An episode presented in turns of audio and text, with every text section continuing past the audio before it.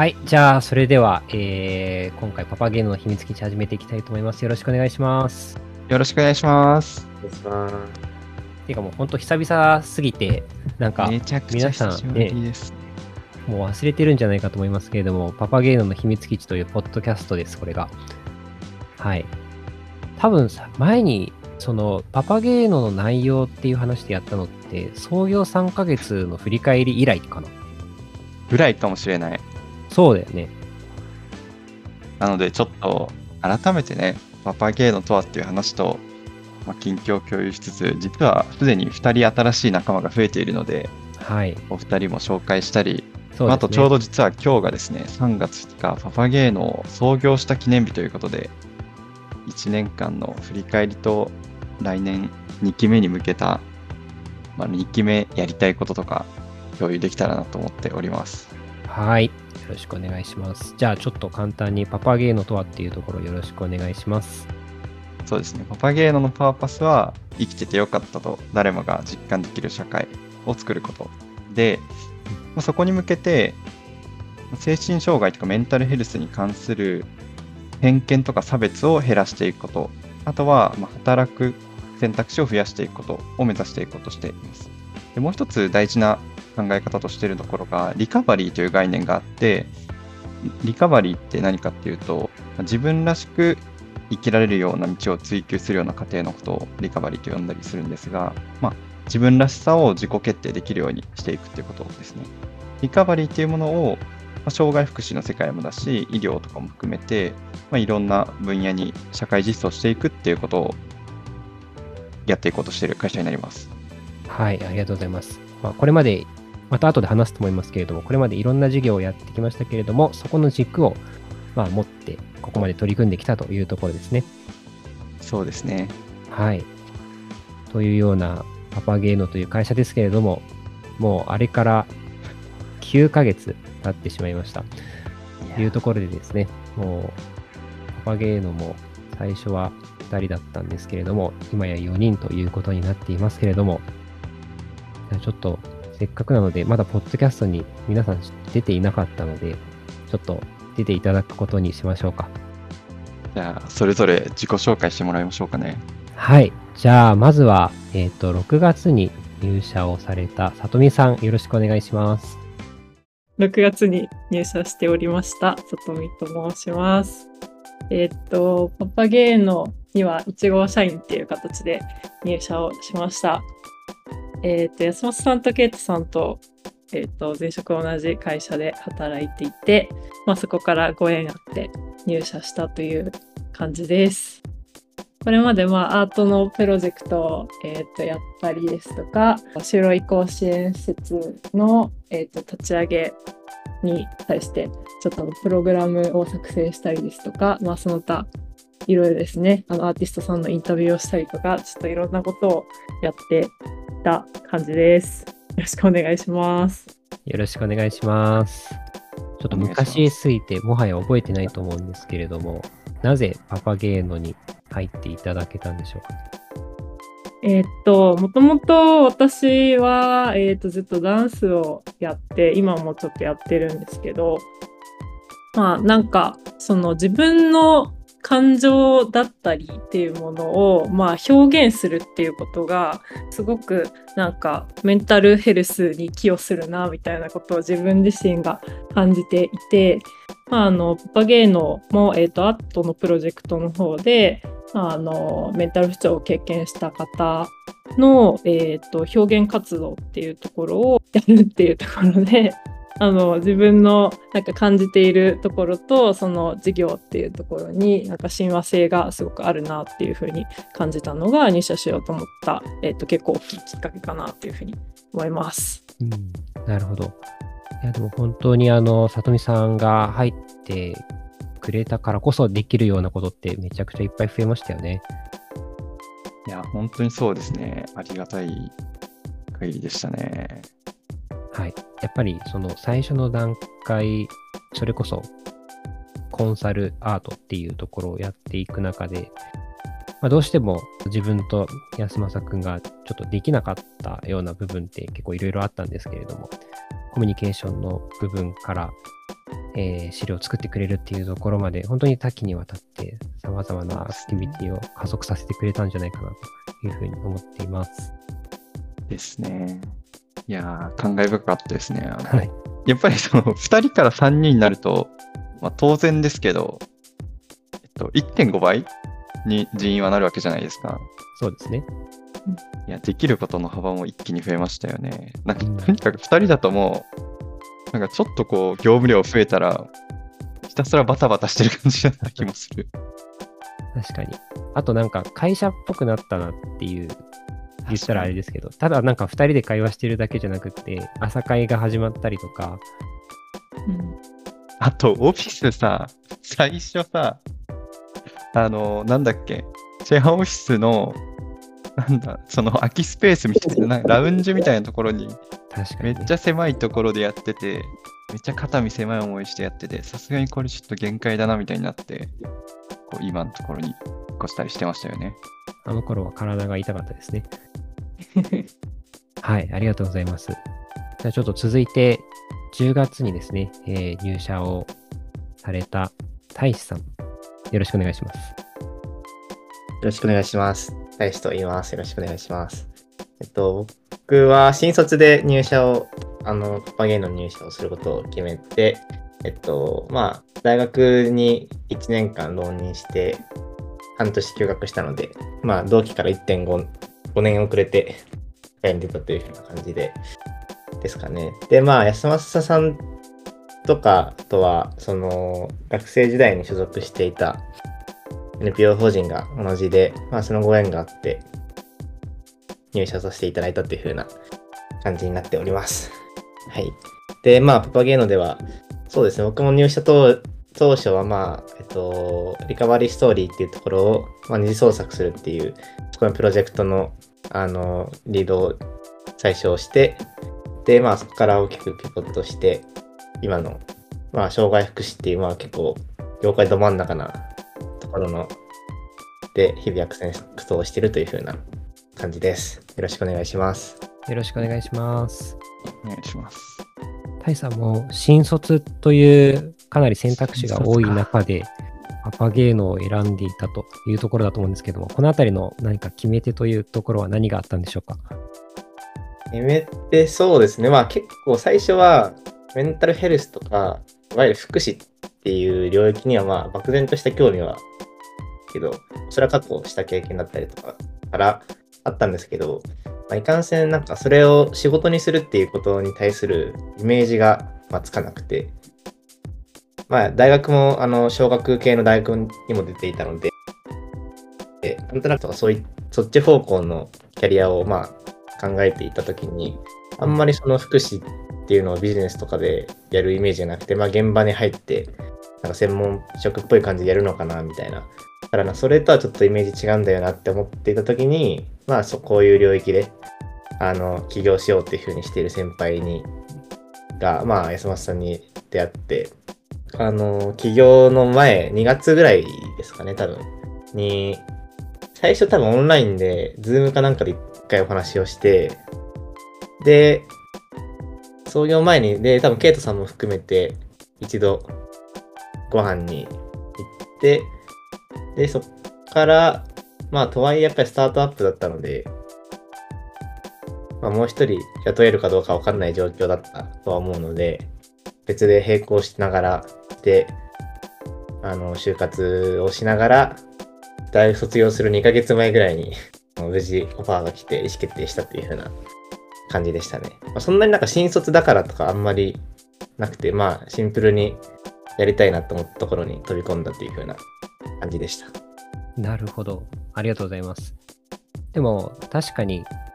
新卒とはいえ、もう入社する前から実はかなり手伝っていただいたりはしていたんですよね。そうですね。ぼちぼちやってましたね。いや、本当に、あの、ありがたかったです。で、そこからもう、フルでコミットをしてくれるようになってから、もう、もう、多分、これまでやったことのないようなことばかりだったと思うんですけれども、それを、すごいスピードで吸収をしていき、自分の力にしていくというプロセスは見ていて、あ、自分も学ばなきゃなと思うことがたくさんありました。本当にありがとうございます。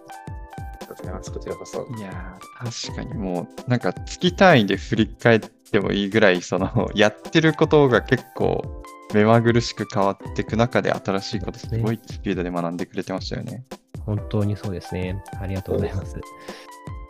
ここでちょっとあの、何か安松さんの方から聞いてみたいこととかあったりしますか？そうですね。まあ、僕とケイトは本当に創業の時点から、なんかゼロからいるわけですけど、実際働いてみて、パパゲーノに対して、どんな印象を抱いているかというか、こう、やってきた仕事の中で、やってみて、こう、面白かったこととか、逆に難しいなって思ってる部分とか、ぜひ聞いてみたいですね。いやーなんか前職もまあ3年間ぐらいいたのでは入った当初はすごい未整備でカオスだなと思ったんですけどあなんかそれ以上のカオスな状況が待っていて 01みたいなのはなんだろう自分としてなんか得意じゃないっていうか苦手っていう意識があったのにもかかわらずまあ、飛び込んだ感じなのでなんか何もないところからやっぱり情報を集めてなんか仮説を立てて進めて振り返って壊して組み立ててひたすらやるっていうのはなんか初め大変なことになっちゃいましたけどなんかな今も大変だなって思うところうんね。でもやっぱりあの面白さっていうのすごいあって私がやってきた中で、えー、とすごく面白いっていうか良かったなって思ったことは何だろうアートのプロジェクトで、まあ、あの当事者の方と関わっていく中でやっぱりその自分の経験を表現して形にしてそれをあのいろんな人からフィードバックをもらうっていう中でその当事者の方自身プロジェクトに関わってくれた方自身がすごいあのエンパワーメントされていってなんかいろんなことに挑戦されるようにどんどんなっていくっていう過程をなんか一緒に搬送できたのはすごく楽しかったしなんか感慨深かったなっていうふうに思います。なるほど。ありがとうございます。いや、でも本当に大変なこともたくさんあったと思いますけれども、それをその都度学びながら前に進んでいくっていうのが、すごく見ていて頼もしいなと思っていました。ありがとうございます。はい、ありがとうございます。じゃあ、大志さん、面白かったこと、大変だったこと、どうですか？面白かったことというか、まあ、面白いことだと思うんですけど、まあやっぱりスタートアップの醍醐味だなと思うんですけど、まあ、それこそ、あの、まあ、月単位で結構やることが変わっていたり切ったりとか、あの、ぶち当たる論点が変わっていくこととか、うん。ただまあそれがなんか一つ一つ変わっていくこととか、なんかあんまりそのまあパーパスを大事に、けど手段にとらわれすぎないで、いろいろ試行錯誤できるっていうところが、うんまあ何よりも一番面白いところかなっていう気は僕はしてるので、はい。そうですね、それはまあ日々感じてて、あとやっぱりなんかスタートアップなんで、なんか夢を見ることだったりとか、うん先のことを考えるときはやっぱり楽しいなっていう思いますね。まだ4人の会社でそんなに大きいことはできてないけど、これからこの考えてることが実現できたらどうなっていくんだろうかみたいなことだったりとか、まあそれをなんか考えることと、まあ日々のプロセッサーをアクセントをしながらみんなで進んでいく感覚とかは、まあ、結構僕チームスポーツとか好きなので、それとまさしく近い感じかなと思っておりますね。なるほど。ありがとうございます。いや、でも本当に月単位でやること変わっていきますよね。でも、それを、そこにとらわれないで、次のもっといい方法はないかとか、もっと別の切り口はないかっていうのを探すっていうところは、本当にやっていて、面白いところだなと、個人的にも感じています。はい。ありがとうございます。逆にあの大変なことはないですか？大変なことは、これも結構リアルかなと思うんですけど、やっぱり、あの、スタートアップで、まあ今までもバイトとかインターンとかはしたことありましたけど、うん。自分のその、まあ、人件費っていうのが、どれだけその会社の、あの、PL とかに影響を与えるのかみたいなのは、もちろんわかるわけじゃないですか。でそれで、別になんかそれでなんか、あやばいみたいなあんまなんないんですけど、とはいえその、日々のやっぱりコンサルの案件だったりとか、自分がもうちょっとこのスキルがあれば、一人で回せるのになとか、もうちょっと自分が営業して取れるようになってれば、もうちょっとなんか負担軽くなるのにな、みたいなのとかは、結構感じるので、貢献したいっていう気持ちと、まあ、それに対する自分の今の実力が、まあ、これからまだまだ追いつかなきゃなっていうところがたくさんあるので、まあ、大変でもある、面白いところでもあるのが結構その部分かなと、個人的には思いますね。なるほど。まあ、良くも悪くも少人数なだけに一人の影響力が大きいですからね。そうですね。でも確かにな、なんか僕も言うてもその30名ぐらいのスタートアップに僕とケイトも入ってますけど、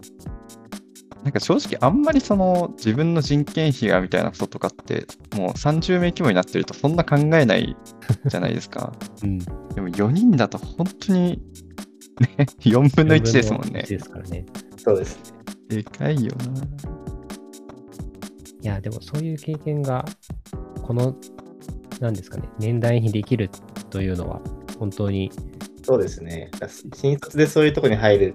新卒ってやっぱりなんか一括採用で大量な、たくさんいるところに入ってみたいな。自分の人件費のありがたみを知らないみたいな。そう結構あですねると思うん。ですけど、それはなんか自分の同期に言いたいですね。いやー、ぜひぜひ、ちょっとリアルな体験をもとに、学びを糧にしていただけたらいいんじゃないかなと思いました。はい。ありがとうございます。じゃあちょっと、あのー次の話というか、創業してから1年間というところを、ちょっと事業ごとに振り返っていけたらなと思うんですけれども、まずこの1年間やってきた事業、そしてまあこれからやっていく事業というところって、大きく分けるといくつになるんですかね、安松さん。事業はですね、大きく3つですかね。なるほど、3つ。はい。まず、パパゲーの創業したときは、まあ、実は、あの最初からもうほぼ2つあったっていう感じだったんですけど、うんいわゆるキャッシュエンジン経営と呼ばれていて、まあ、あの、コンサル事業と呼んでるんですが、コンサル事業というもので売り上げをもう最初から立てながら、その営業利益をうまく使って、アート事業っていう、こう、新規事業を育てていくっていうスタイルをとって創業していました。で、まあ、ありがたいことに、もう、起業する準備中で、え2社ですね、こう、契約をいただいていて、だから創業時点からもうある程度こうコンサル事業の方で、えー一つは、まあ、医療機関向けの電子カルテの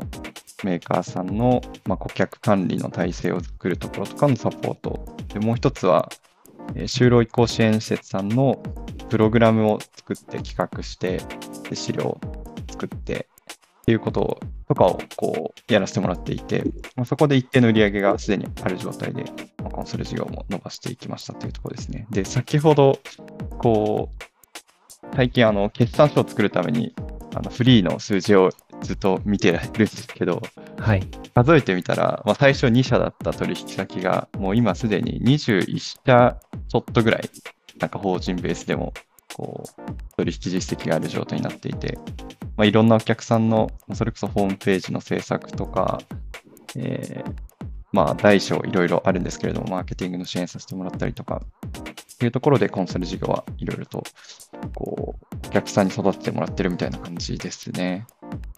21社は多いですね。これだけ。ねえ、1年でいろいろとやってきましたね。うんはい。もう一つの授業は何でしたっけ？はい、2つ目のアート事業ですね。こうまあ、これは、まあ、今はリカバリーナラティブ事業と呼んだりしてるんですけれども、はい。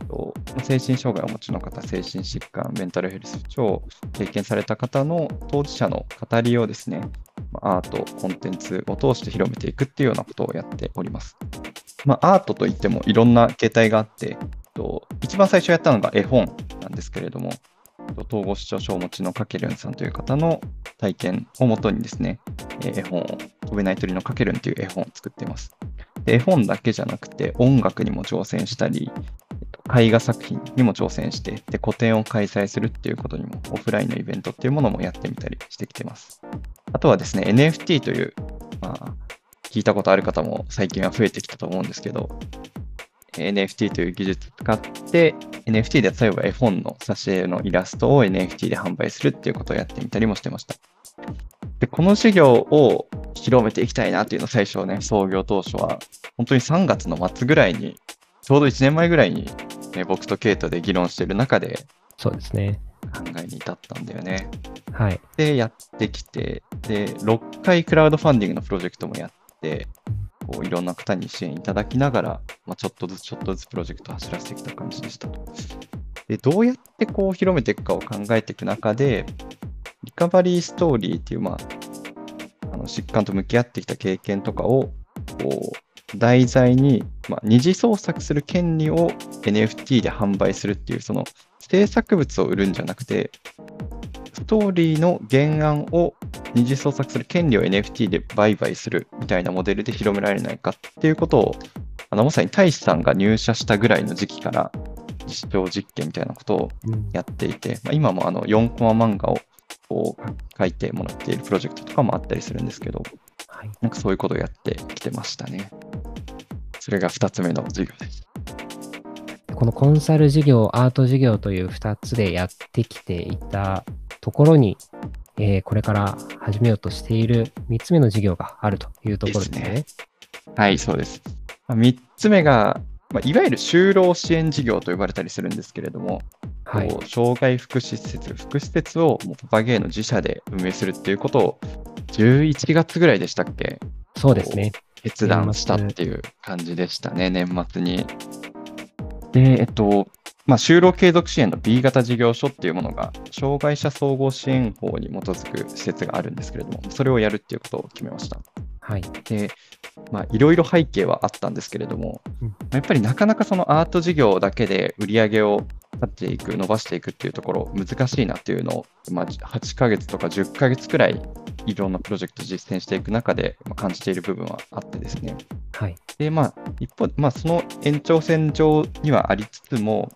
まあ、当時は結構スティグマの解消みたいなところをいろいろ目指していたんですが、はい。まあ、いろんなプロジェクトで当事者の方とお話ししていく中で、それこそ就労継続支援 B 型事業所っていうものに通所している方も、あの、アーティストさんの中にはいたりとか、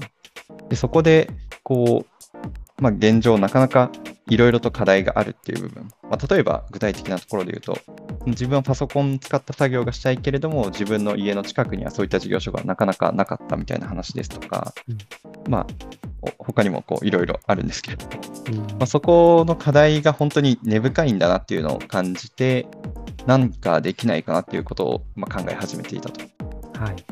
で、まあ、いろんなやり方あるんですけど、で、スタートアップとしてやる上で言うと、やっぱ一番スマートなのは、なんかそこに向けたサービスを作ってやっていくみたいなことだと思うんですが、うんまあなかなかこう、奥も深い領域で、そうですね。自分たちでやってみないと、本当に業界の課題って見えてこないんじゃないかなみたいな部分もあったりして、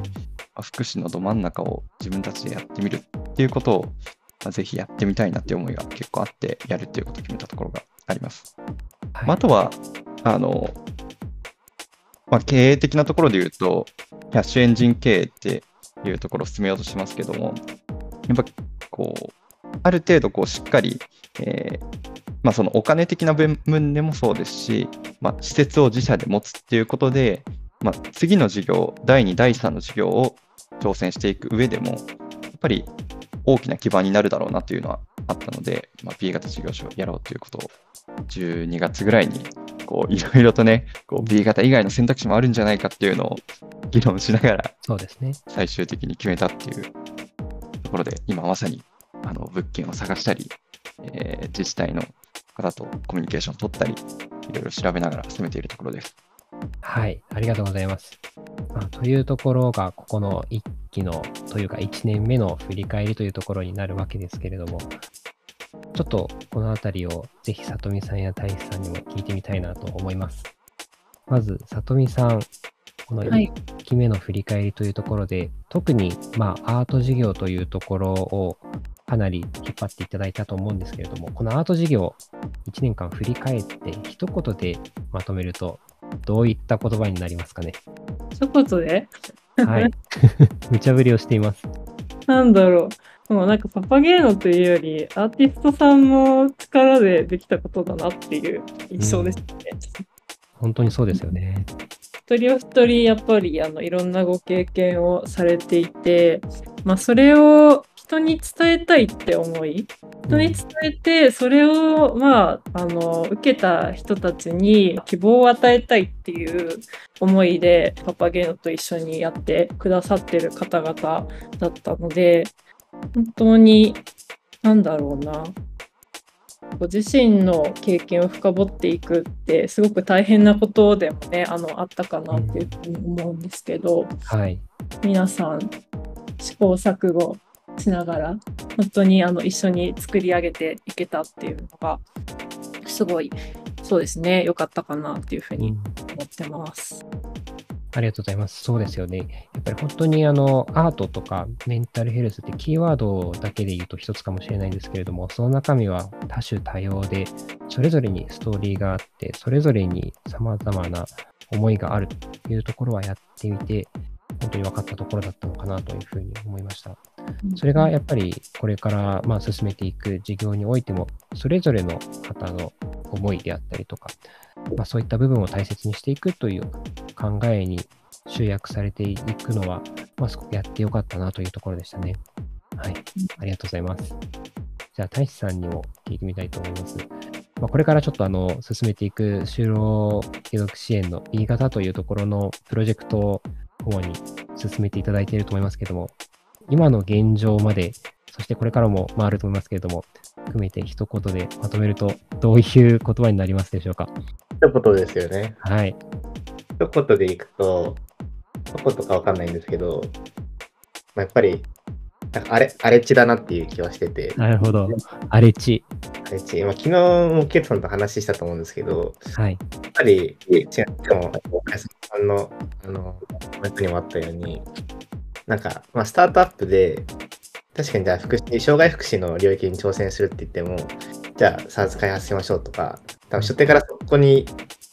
行くことも全然できると思うし、まあもう普通に障害福祉施設にアポ取って100件ぐらいなんか聞いてみて、課題こんなのがあるんだっていうのをなんかリサーチして SARS 開発するみたいなこともできなくもないとはって全然思うんですけど、思うし、なんか、なんでしょう。まあやっぱり支援の必要性だったりとか、まあ一回その作るって決めたら、もう後には引けないところだったりとか、うん。その制度の複雑さだったりとかを、まあ、噛み締めながら、まあ、ただやっぱり僕自身もその昔に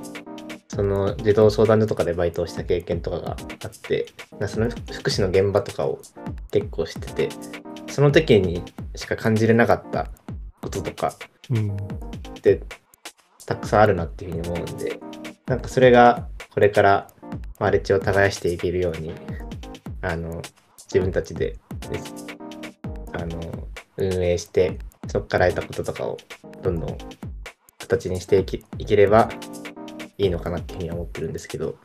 まあ今はまだまだあ先の話なので、荒れ地をひたすら進んでいるという感覚が近いかなと思います。ありがとうございます。難しい質問に答えていただき、本当にありがとうございます。いや、本当あの、我々自身がこの領域に挑戦するのが初めてというところで、先を見てもわからないことだらけですし、もう後から後から次々といろいろな問題点が出てくるというのが、まさに荒れ地を進んでいるという感覚に近いなというふうに思いました。で、それから、まあ、その、いわゆる B 型事業所というところでも、まあ、これまでにない新しい形というところも模索していきたいなと考えている意味でも、新しい領域、まあ、すなわちそれが耕すべき、まあ、土地がそこにあるというところで、すごく荒れ地というキーワードはいいなというふうに思いました。ありがとうございます。はい。まあ、というところで、あのーそろそろ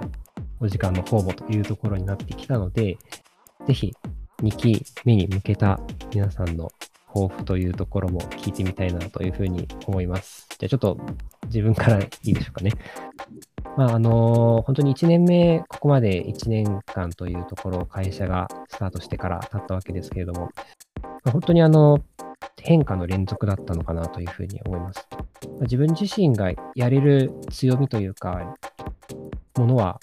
結構あったので、それを軸にいろいろ動かしていくっていうことはできたのかなと思うんですけれども、まあ、それをこうどういった方のために使っていくのかであったりとか、まあ、もしくは何を誰にどう届けていくのかというようなところ、これは本当にやってみて初めて分かったところもすごく多かったのかなというふうに思います。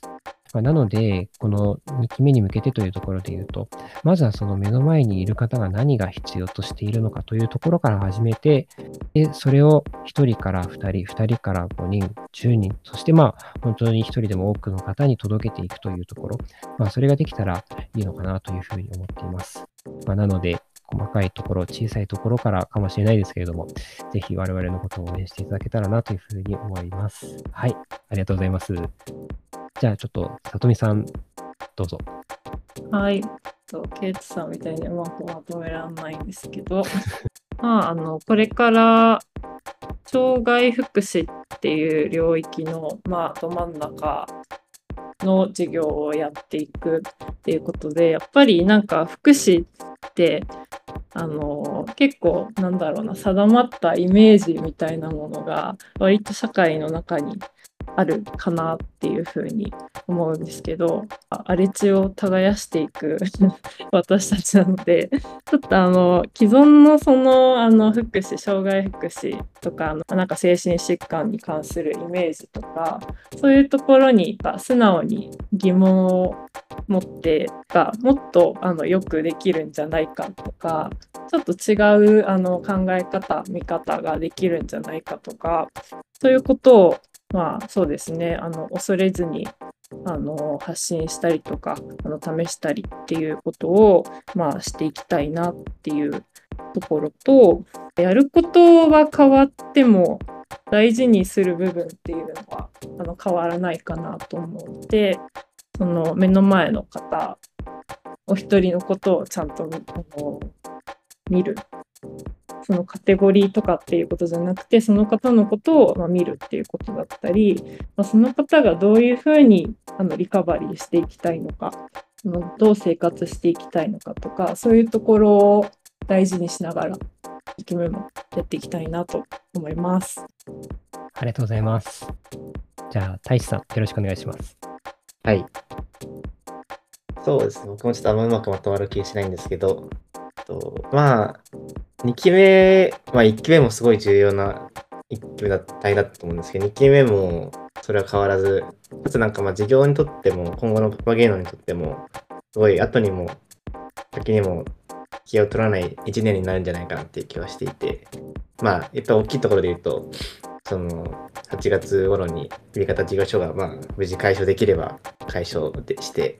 あ、そこから実際にその利用者さんとかとまあ関わる機会が格段に増えていく中で多分ここの1年間で僕たち自身が感じることとか僕自身が感じたこと課題に思ったことっていうのが本当にそのリアルな部分なのかなって思ったりするので、まあ、それに対する解決の方法としてまあ、既存の枠にとらわれずに、まあ、そこは自由に発想を転換していきながら、より良いものを作っていくってことに、まあ、こだわる1年にできたらいいなっていうふうに思っているのと、またやっぱり僕自身もその4月からあの精神保健福祉士の勉強が始まるで、まあ、いわゆるその個別支援とか現場での支援っていうところに対しても、まあ、そことん向き合ううちに1年になるんじゃないかなっていうふうに思っているので、まあ、そこはもう、ケイトさんとさとみさんと同じように、目の前の人にちゃんと向き合って、まあなんか支援するってよく、まあ、言いますけど、うまく形容するのが難しいんですけど、支援というか、まあその本当に一緒にその人のリカバリーのについて考えて、どうしていくのがいいのかっていうのを一緒に考えていくみたいな感じで、まあ一緒に進んでいけるように、まあ利用者さんとかとも関係作っていけるいけたらいいなっていうふうに思ってるので、まあそこにとことん向き合う1年にしていきたいなと思っております。はい、以上です。はい、ありがとうございました。じゃあ最後、安松さん、締めていただけたらと思います。はい。いやありがとうございます。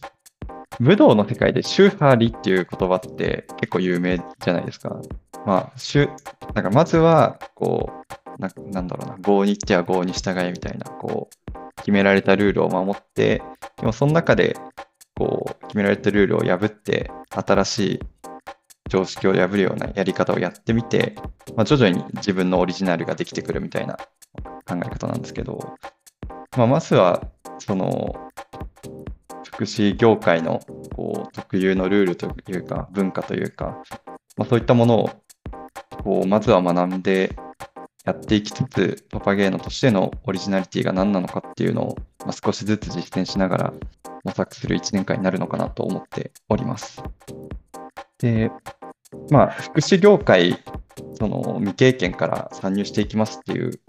こうそれってまあ弱みとして思われる部分ももちろん出てくると思うんですけれども、一方でやっぱり IT 企業であったり、まあ、スタートアップで実際働いてきて業務改善をしたりとか、まあ、採用してきたりとか、まあ、そういった経験を4社4用に持っているっていうことって結構大きな強みにもなるんだろうなと思っていて、こう他の福祉施設ではなかなかできていないことを僕たちなりにできるようにしていきたいなっていうのは思っております。あとはそうですね。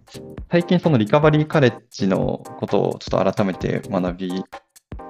こう感じていることとして、これまで僕たちがやってきたアートのプロジェクトとかって、まあある意味、まあリカバリーカレッジさんとかとも近くて、その既存の福祉制度の枠組みに入っているプロジェクトじゃないからこそできることがあったんじゃないかなっていう気がしていて、なんかそのアートのプロジェクトと B 型事業所と、なんかこう、B 型事業所としてまずは、まあ、そこの立ち上げに注力してしばらく動いていくんですけれども、B 型をやるからこそ、ここではなんかできないことをアート事業のプロジェクトでもなんかやっていけたりとか、なんかそういうことができたらなっていうのは思っています。まあ、いずれにしても、あの、パゲーの社最大のこう、あのお金的にもね、こうかなりの初期投資額にはなったりするので、まあ、こう、胃の痛む思いもしたりするかもしれないですが、まあ、なんとか、こう、資金も集めつつ、頑張ってやっていけたらなと思っております。以上です。はい。ありがとうございます。